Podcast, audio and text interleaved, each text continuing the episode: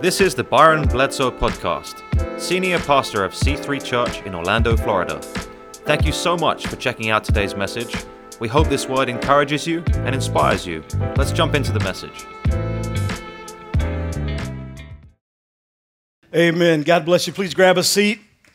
And uh, I don't know what Ethan had for breakfast this morning, but I like it. Listen, we have more as followers of Jesus, we have more of a reason to celebrate than anybody else on earth. We have more of a reason to enjoy life. And so I think that is a good thing. This morning, it's like we're saying goodbye to an old friend. We're finishing the book of Romans. We've been in it for 30 weeks. We've covered 435 verses. In that time, we've seen in this room on Sunday mornings 154 people give their lives to Jesus, which is incredible.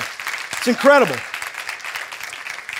And if you're a guest this morning, uh, normally in the past, we've done series four, five, six weeks long. But I really sensed God saying, hey, go through the book of Romans. It's a letter that the Apostle Paul wrote to the church in Rome. He wanted to go to Rome, he'd not gotten there yet. But he wanted them to understand uh, theology. And theology is not simply opinions about life. God doesn't have opinions, He has truth.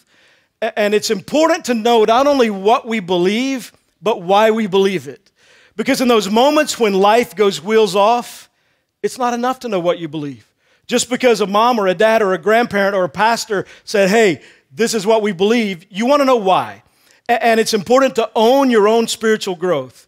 And so Romans does an amazing job of showing us who God is, showing us a little bit about who our enemy is, and showing us our own desperate need for a personal, intimate, daily relationship with Jesus. So we can be connected to a God who invites us to call him Father. And he says there's one way to do that. We've learned in Romans that everything God creates, our enemy, the Bible says his name is Satan, counterfeits. Everything God builds, our enemy tries to destroy. And he often does, does, he often does that through division. The word division really means two visions. So anything that brings division to God's vision is the enemy's work. And at some point, that battle will come into your life, into your marriage, into your career, as you look into your future. There's going to be, if you're a follower of Christ, what you know the Bible says about things. And then there's going to be what culture says or the popular opinion of the day. And often the two of those will collide. And you reach a point in a place in life, as a follower of Jesus, you have to decide is the Word of God the Word of God or not? Is the Word of God the authority for my life or not? In the life of C3, we believe that the Bible is the inspired and infallible Word of God. We believe it has no mixture of error. We believe God wrote it and has protected it. And it is a book uh, not written just to us, but written for us. And it contains the meaning of life and how to live the best life and we believe that God's always right. We believe He has an incredible track record of consistency in knowing that this thing called life, which was God's idea, knowing the best way to live it. If you're here this morning and you're not a Christ follower, we want you to know that you're welcome here. We want you to know that we're excited you're here. We're going to talk about some things in this passage this morning. And whether you're, whether you're a Christ follower or not, I'm going to say some things this morning that some of you will not agree with. But that's okay. Because if you get three church people together, you have nine opinions. And so we all have thoughts. We all have thoughts about things. And what I want you to know is if you disagree with what I say, I still love you. If you disagree with what I say, I'm not mad at you. But sometimes the most loving thing to do is to have an awkward conversation that causes us to really think and pray through and settle in on what do I believe? And the real issue is why do you believe what you believe? Because so often in life we allow our feelings or our opinions or our relationships to shape what we think. So often we're driven by feelings. Remember, remember when you were in seventh grade, guys, that girl you just knew you were to marry? Like she was the one. And then you didn't marry her, you married somebody else, and you went to your high school reunion and you thought, thank God. Thank God, I was wrong. The problem with our feelings is they will take you on a ride that will wreck your life. I, am not smart enough. I'm not wise enough. There are too many things I've been wrong about in life for me to be the one who decides what's truth and what's not. God has written it down, and so we trust His opinion. And there are times, there are times we look at the Word of God, and it's offensive. The idea that you've sinned, that I've sinned, we bristle at that. We don't like that word. And we don't want to be called a sinner. We don't want anybody to talk about our sin.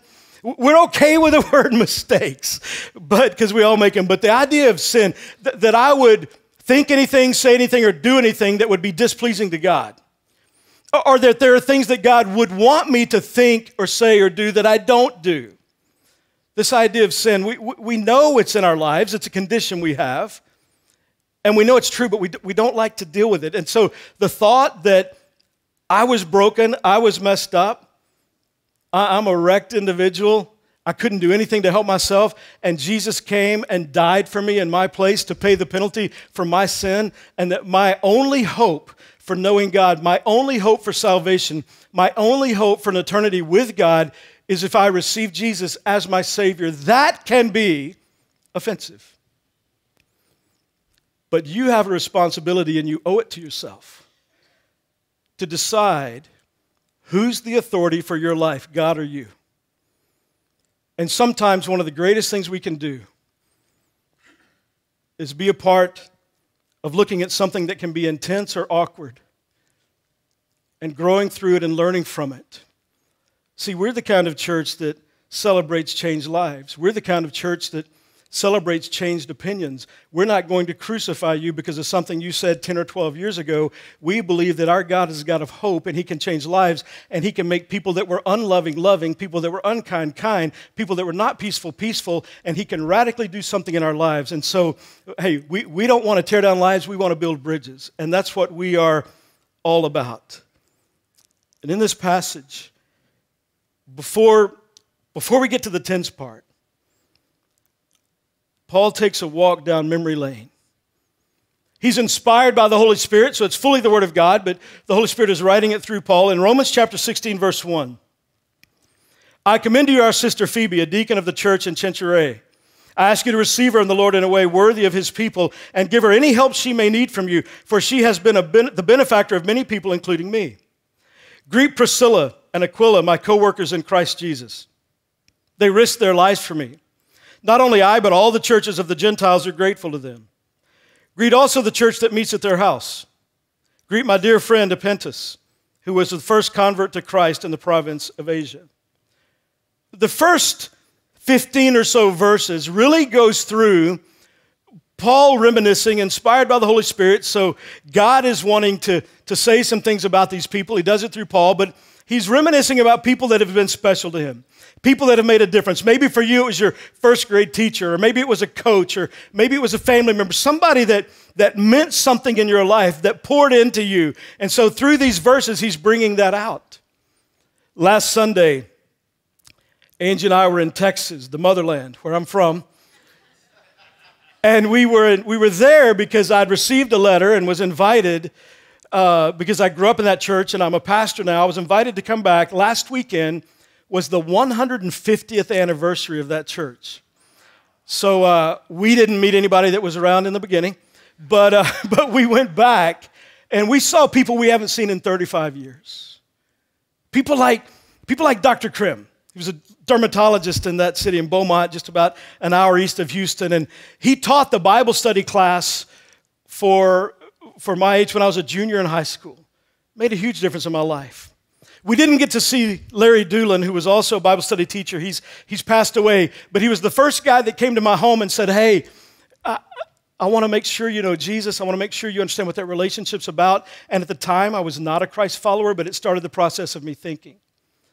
We saw Miss Carpenter. We haven't seen her in years. And she was so influential and did such a great job of investing in and building that church that made a difference in my life. We saw, we saw Ernie Brown, the church attorney.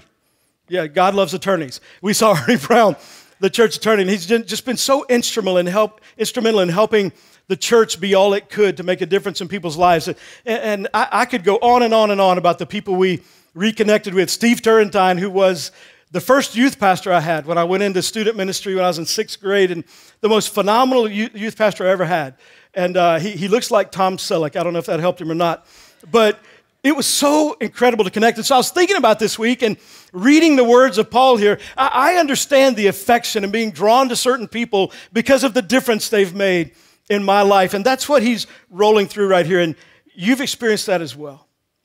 But what's interesting to me, and it's so easy to miss at a casual reading or a glance because there's sometimes, let's be honest, there's sometimes we get to pages of scripture, and in those pages, it's very easy to miss something deeper, especially when you roll through a section where there are a bunch of names of people that you don't know, and some of them you can't pronounce.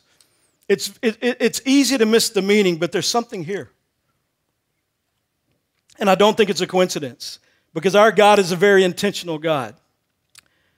In these verses, when Paul is going to say, I want to thank some people, I want to commend some people, I want to say something special to some people, inspired by the Holy Spirit, put here on purpose, the first three people Paul mentions are women.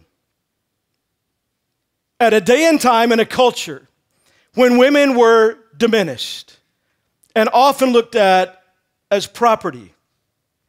They're the first to come to Paul's mind when he wants to thank people. He's, he's grateful for them and their influence in his life.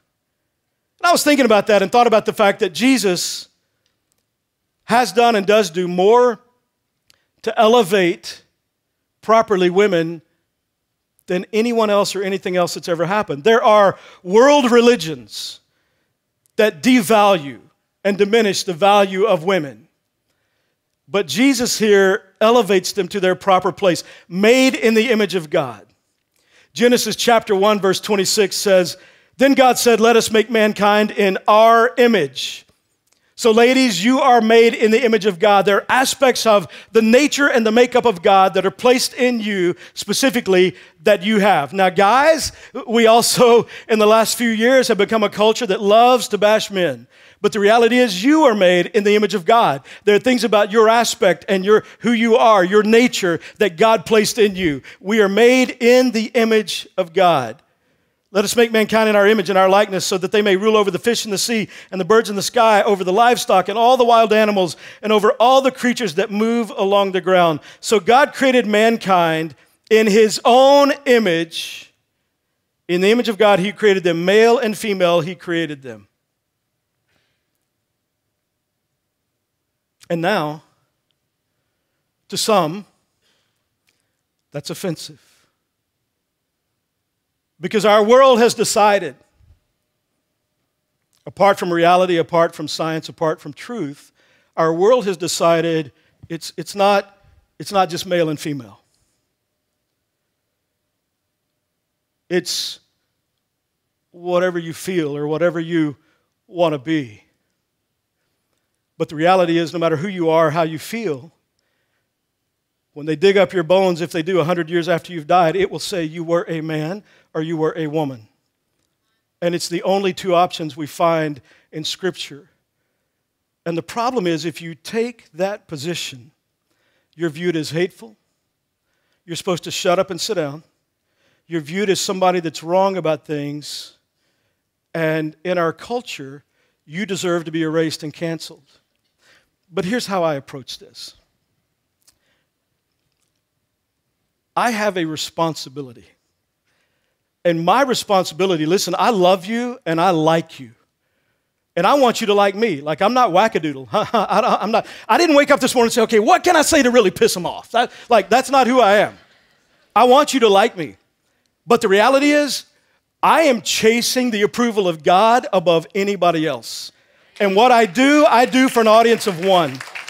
So while I love you, I have a responsibility to say, hey, here's what Scripture teaches, and you get to decide if you want the Bible to be the authority in your life or not. But your decision does not make it any less true. And the reality is, Scripture says some very clear things about God's idea for people, for family, for marriage, and how we're supposed to live at the best level. And I think of what Paul wrote to Timothy where he said, professing themselves to be wise, they became fools. The problem is we have a culture of people, even often in the church, where we think we're smarter than God. And we think we figured some things out that maybe God was wrong about because after all the Bible written 2000 years ago has to be outdated. I mean God God had no idea what 2022 would be like. I mean he just he's an old guy with a long beard doesn't know much. That's not who God is. And the reality is there is a way that God says this is the way you live life and your feelings will lie to you. Now, if you disagree with what I just said, I love you. If you disagree with what I just said, I'm not mad at you.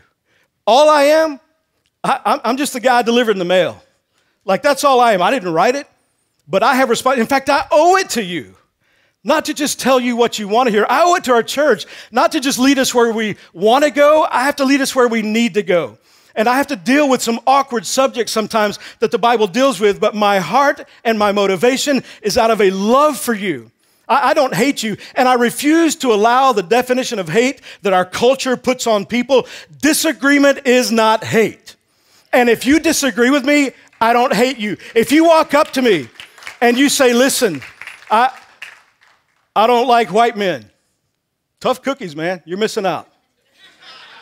If you say, hey, I don't believe in marriage, all right? See, I am secure enough in who God is and what He's done in my life, I don't need you to validate it. And so, if you get offended because of what God says, you're looking for validation from people. You should be secure enough in what you believe. The problem is the reason you struggle with that, we need everybody to validate our opinions today because we know there are cracks in it. And we wrestle with that. We wrestle with the idea of how to define a woman or a man. I could do that when I was five. But we have complicated what God makes very, very simple. And we've done it in chasing what we want over what God wants, thinking we will achieve a level of life that is absolutely impossible unless you let God be your God and you live the way God says, here's how I designed life. It's awkward, it's tough. I don't want you to not like me. But if you don't, I'm okay with it. Because my responsibility is to say, here's what God says. Your responsibility, you owe it to yourself. For, you, for yourself to decide do I believe the Bible is the Word of God or not? Do I believe the Bible is the authority for life or not? And sometimes the gospel, gospel is a Bible word that simply means good news. The gospel is offensive. It speaks to issues of our day. It speaks to gender. It speaks to marriage. It speaks to how to treat people. And I don't find anywhere in the Bible that it says if you disagree with somebody, it's okay to hate them or you need to pursue erasing them. I, I don't read anywhere in Scripture where it says that you and I, as Christ followers, need to tell people to shut up. We should not be afraid of the free exchange of ideas, and we should be secure enough in who we are and what the Word of God says and who God is in our lives to be okay with people saying something we don't like or agree with and still learning to be kind to them, even though we may not feel it. And part of the problem is, as a church, we've been hateful at times. I don't mean C3, I mean the church at large. Pastors have earned a great reputation of being judgmental and being hateful. And that doesn't represent Jesus well at all. But neither is it okay to leave out things the Word of God clearly addresses under the guise of not wanting to offend anybody. If you're offended, you're not offended with me, you're offended with Scripture. Your problem's not with me, it's with the Bible. And you've got to decide for you what you believe about that. And no matter what you believe, no matter where you land on that issue, if you disagree with me, I love you. You're wrong, but, I love you. All the churches of Christ send greetings. And then, then he gets into some correction. A couple weeks ago, I shared with you Romans chapter 15, and it was very encouraging because encouragement is important, and it's important in our lives. We make sure that we're encouraging people around us and make sure they feel encouraged and built up, not enabled to participate or be involved in something that's ultimately going to harm them or those they love, but encourage where we can. But in chapter 16, he's wrapping up the whole book, and he brings a little bit of correction. And for some of us in this room, maybe what you need today is comfort and encouragement, and I pray that God does that. But for some of us, maybe what you need today is correction, and I want to always, I want us to always to be open to. Our posture in the life of C3 is whatever God says, we give it a yes. Whether we like it or not, whether we agree or not. I urge you, brothers and sisters, he's using the language of family. The, the, there's a spiritual family called the church. If you're a Christ follower, you are a part of that. I urge you, brothers and sisters, to watch out for those who cause divisions and put obstacles in your way that are contrary to the teaching you've learned. Keep away from them. He's saying there are some people that cause divisions and put obstacles in your way. Now, he's speaking to a very specific issue in history. The details have changed, and in some ways, what happens has changed, but the principle remains the same.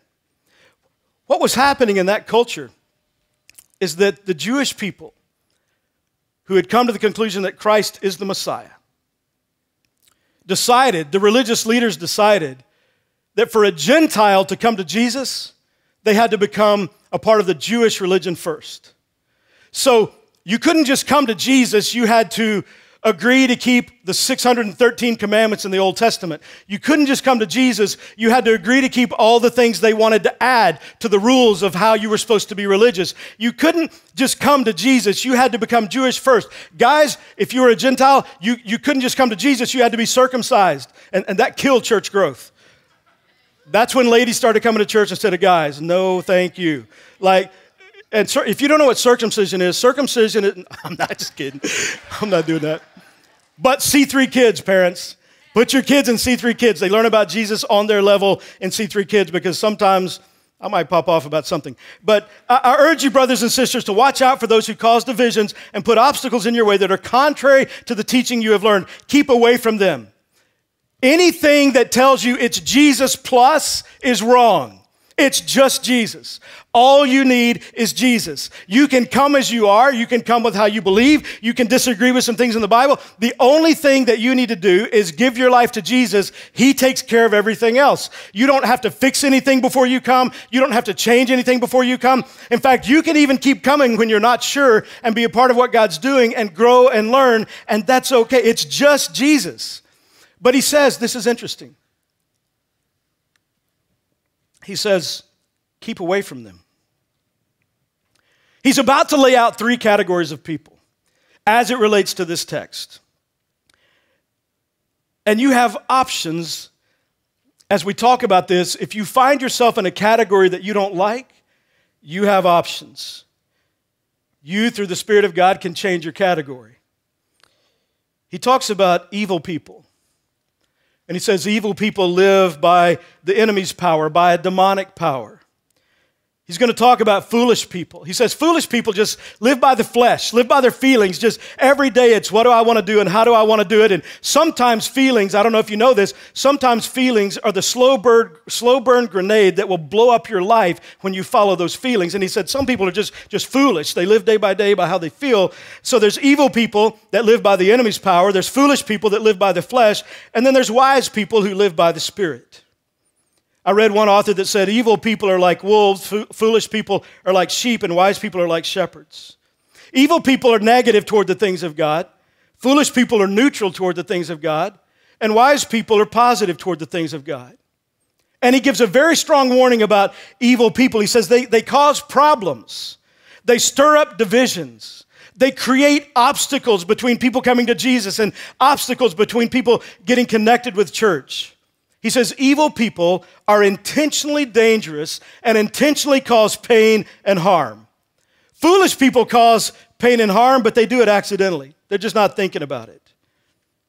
Notice, I urge you, brothers and sisters, to watch out for those who cause divisions and put obstacles in your way that are contrary to the teaching you have learned.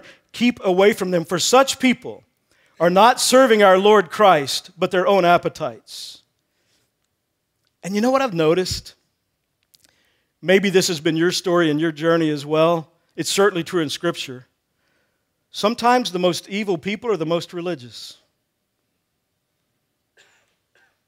The people who opposed Jesus the most were highly religious, and they felt the most justified. They, they were trying to honor and promote God by fighting against God. And, and they had all of their justifications. Usually, evil people are broken people. Now, we're all broken on some level. But people that are evil, someone harmed them, so they harm others. Usually, and very often, it's people that become highly religious and live in a judgmental way and have rituals and rules and lists that they feel like they need to keep. And you're not good enough if you don't live according to their list. And usually that comes from some sort of pain in the past, something that's been done to them that they've not gotten over, they've chosen not to forgive, and because of that, they've not found healing. By smooth talk and flattery, they deceive the minds of naive people. Evil people are relationally deceptive. If you're a person who's proud, they will flatter you. If you're a person who's lonely, they will befriend you. They know how to play you. They cause divisions. They create a us versus them mentality. And they create obstacles to people coming to Jesus and church. And they're filled with conflict and drama and relational tension. But wait, wait, wait. Pastor, I, I thought you said every single person we lock eyes with is deeply loved by God. That's true. I thought you said we're, we're supposed to use our influence to try to help reach people for Christ. That's true. But we have to understand that evil people are not beyond help, but they are beyond your help. Because only God can change them. We spend a lot of emotional energy sometimes trying everything we can and exhausting all of our emotional resources on trying to change someone. Do you understand that you can't change anybody? Neither can I. Only God can change people, but that's especially true when it comes to people that are evil. Now, some of you, you, you live to help people. You kind of live with a savior mentality. You roll into the day wanting to be a hero and to save people. You can't save evil people. You can't save anybody, but we have to understand you can't save evil people. And sometimes we encounter people that are evil. How do we define evil? People that on purpose, intentionally, with forethought and planning, harm or hurt other people. People that live in a way that they devalue other human beings. And what I've discovered is usually there's only a few evil people. Now, there are a lot of foolish people that will go along for the ride and be influenced. But, but evil people is a unique category. It's not the masses, it's, it's a few. And sometimes we encounter these people and we think, well, if I just love them, if I do things for them, if I spend time with them, if I hang out with them, then I'll be able to change them. You won't. People that truly have this bent, only God can change. Evil people, they need professional help. With evil people, we have cautious relationships. And when it says keep away with them, it means keep a distance. It doesn't mean you don't invite them to church, invite them to church.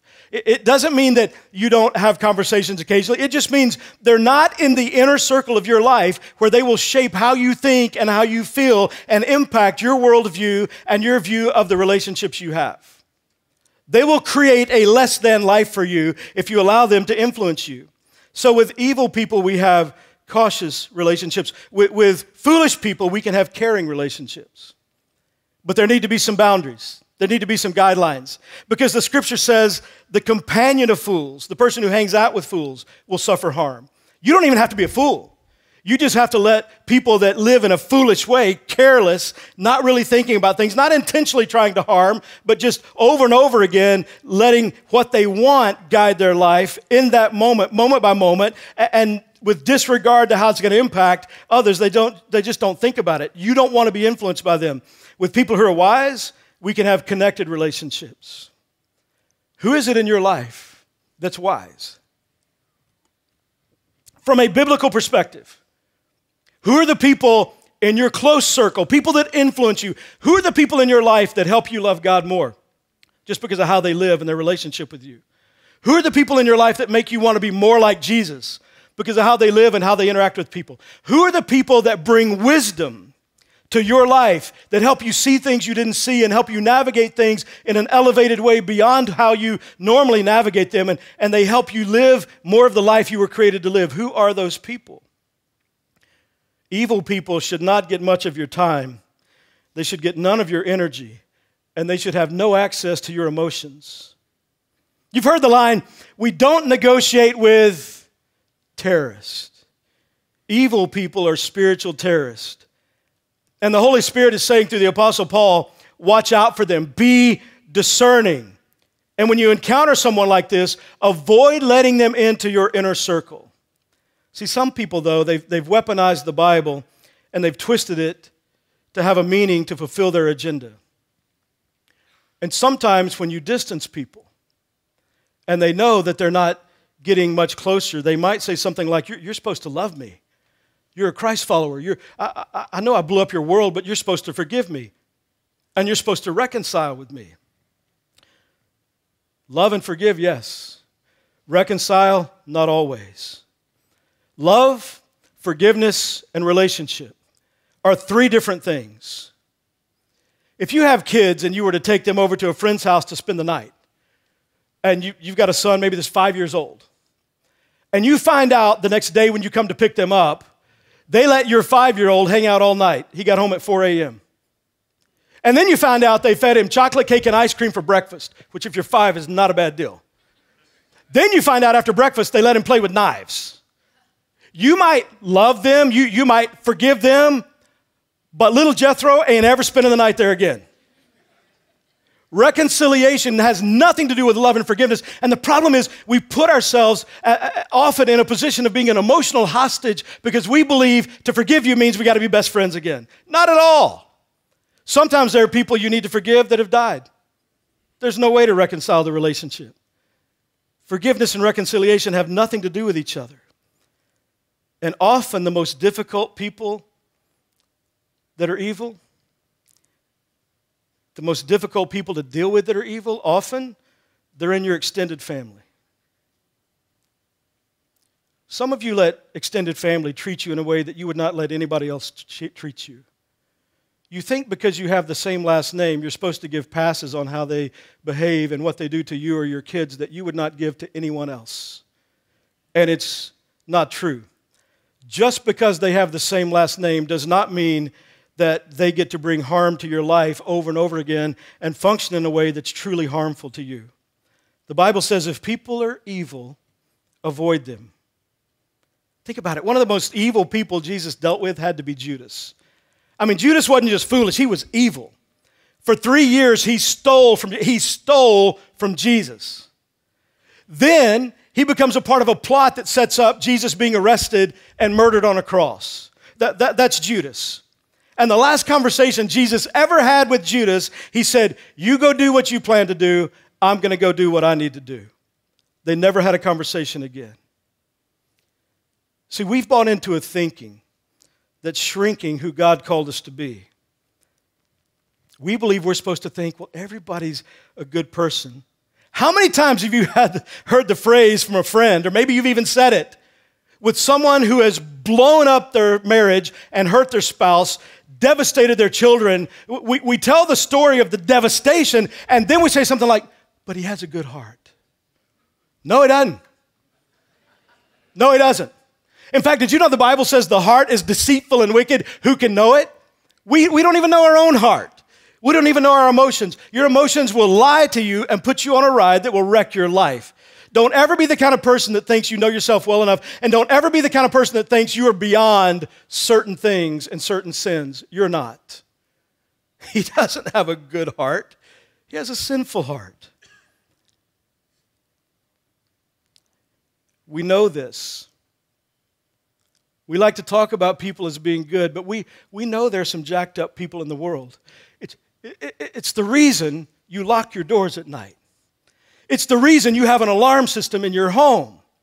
We know that there are some people that are messed up. In fact, if you're from Texas, it's the reason you lock your doors at night, you have an alarm system in your home, you have guns in your home, and a big dog.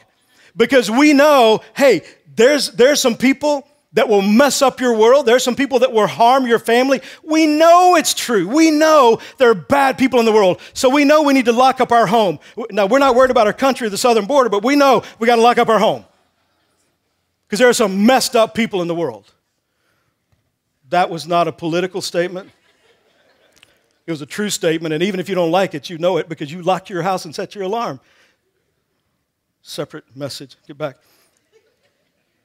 But then Paul speaks to foolish people. Verse 18, for such people are not serving our Lord Christ, but their own appetites. By smooth talk and flattery, they deceive the minds of naive people. Everyone has heard about your obedience, so I rejoice because of you. But I want you to be wise about what is good, wise about what is good, wise about what is good. I want you to live the life God created you to live. And I want you to means there is a possibility to miss it. You're not going to automatically live the life God created you to live. You're not going to accidentally live the life God created you to live. It takes bringing intentionality to your own life and owning your own spiritual condition. I want you to be wise about what is good and innocent of what is evil. Now, there's a little dose of reality in this when he talks about foolish people. We're all foolish in some ways in some seasons of life. We're all ignorant about some things. There are things we, we just don't know about yet. And you can be wise in some areas in life and foolish in other areas. You can be good with money and bad with relationships. You can be good at your job and bad at your marriage. It's not that foolish people are less informed or less educated, it's that they are less obedient. It's not that they don't know enough, it's that they don't always do what they know. The biblical pattern for success has always been consistency in obeying what the Word of God teaches prior to COVID, I was in the gym four days a week. COVID turned the world upside down. They closed the gyms, and so I took about a two year vacation. We got a Peloton bike, and I was pretty consistent with that for a little while. And then it seemed like the Peloton bike is better at holding the clothes we need to hang up than me using it. it, it it's not that the bike doesn't work, it's that I'm not working the bike. And so a couple weeks ago, I decided, hey, I'm done with this. I'm tired of being in my eighth trimester. I got to do something about this.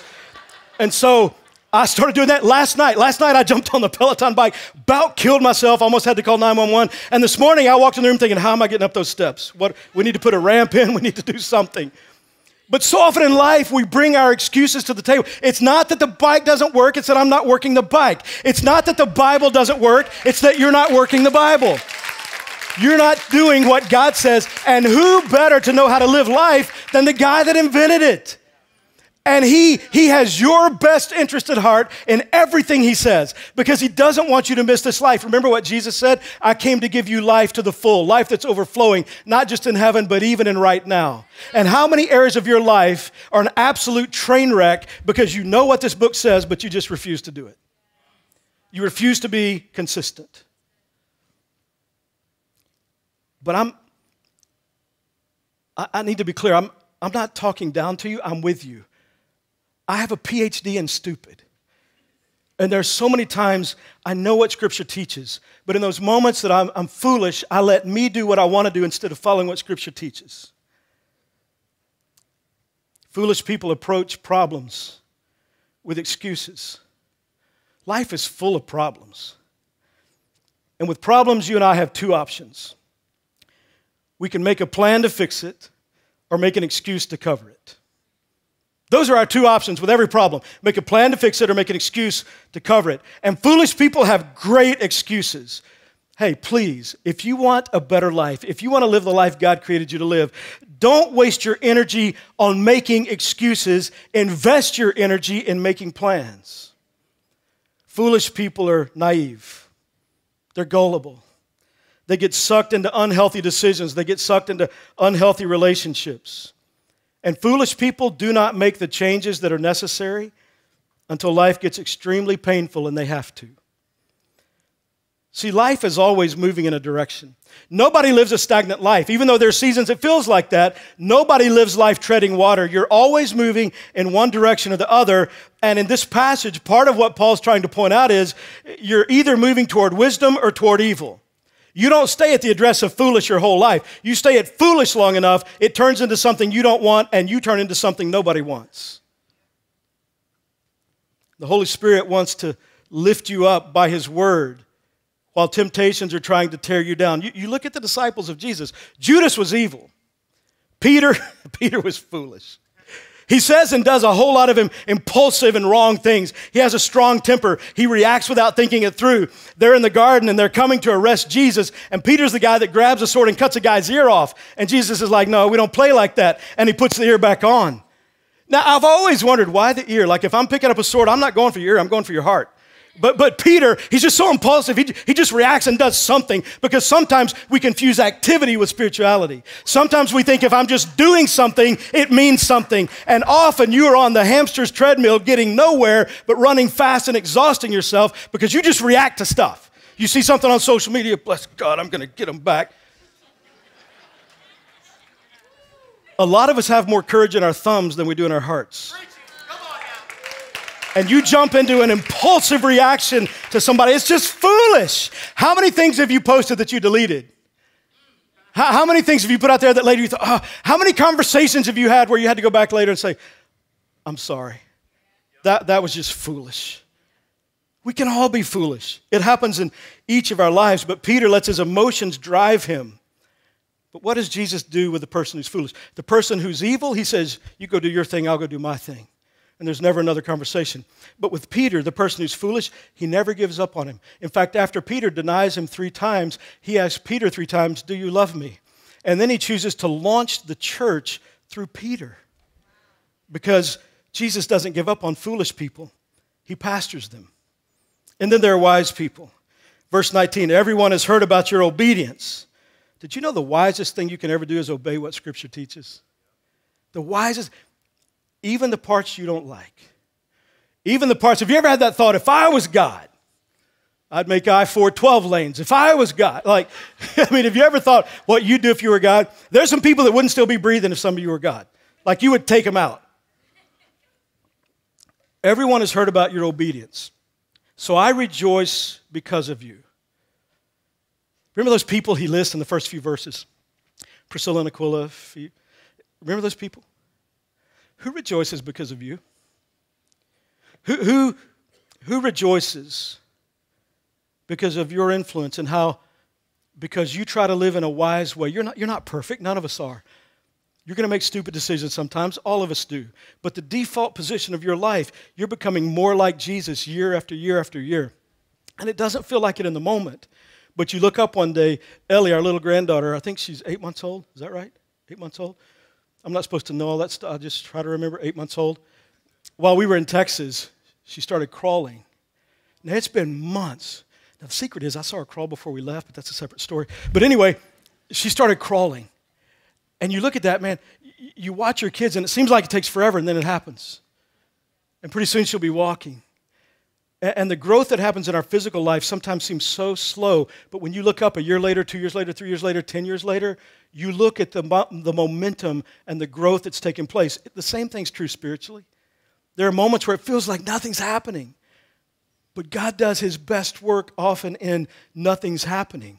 There were 400 years of silence between the Old Testament and the New Testament while God was preparing the world for the birth of Jesus, and it felt like nothing was happening it, during the pregnancy, unless you're the mom, for a long time it seems like nothing's happening. Okay, I hear we're having a baby, but God does his best work in the moments where it seems like nothing's happening. And then he delivers often in a way that we never saw coming. He's sending the king to earth. He's sending the Son of God to earth. Now, I don't know about you, but if I'm God, man, he's, he's riding on a big horse. He's got a spear not a Florida State Seminole, but, but he's, he's got some, sorry about that last night, guys, but, but he's got some stuff.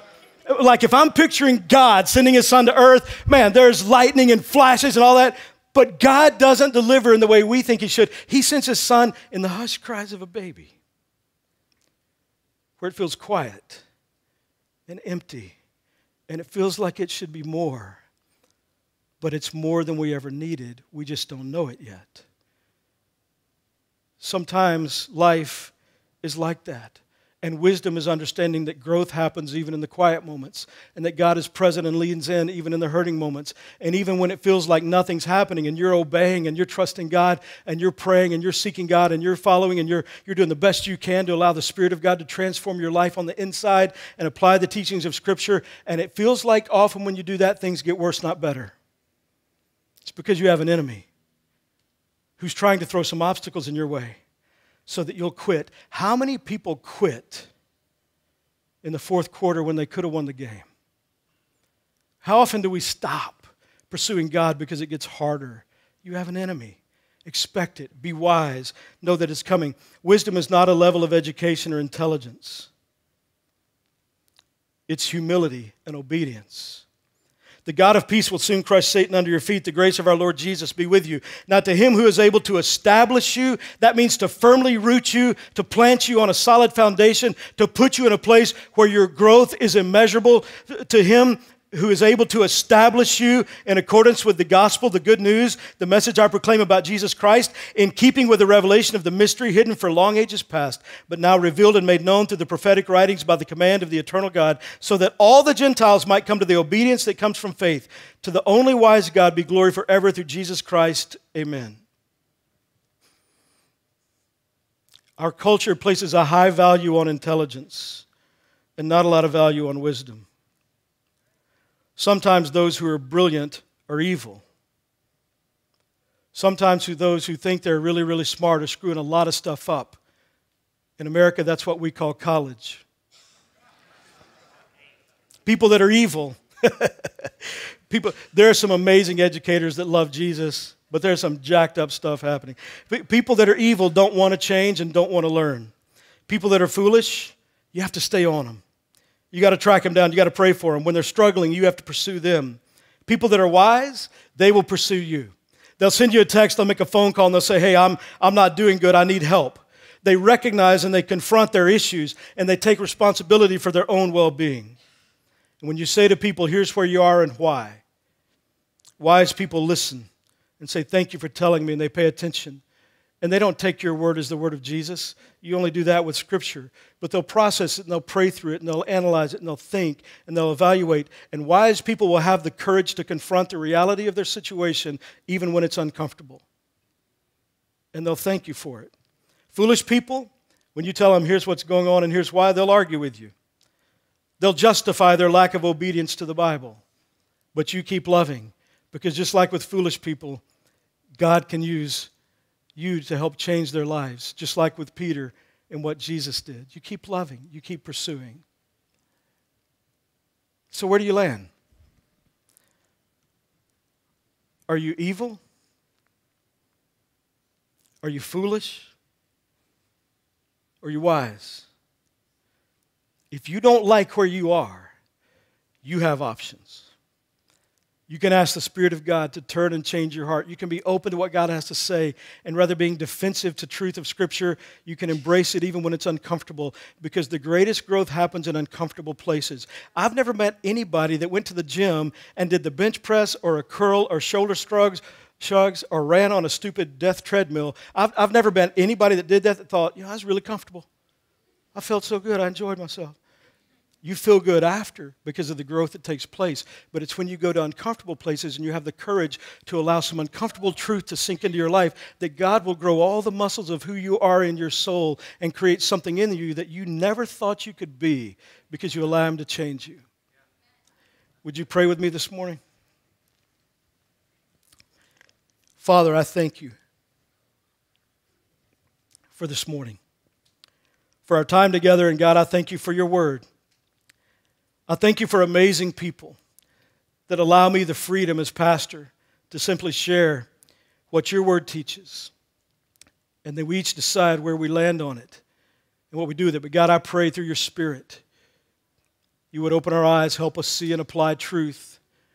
And that Sunday morning wouldn't be the bike we never use, but that we would work what you shared with us this morning, what your scripture teaches in this final chapter of Romans, that we would bring it into our lives and live in a way that is obvious that we love you and love others. With heads bowed and eyes closed, maybe you're here today and you know the greatest need of your life is to invite Jesus to come into your life. Maybe you know about God, but do you know God personally? And I, I can't think of a better day than today to give your life to Christ if you've never done that.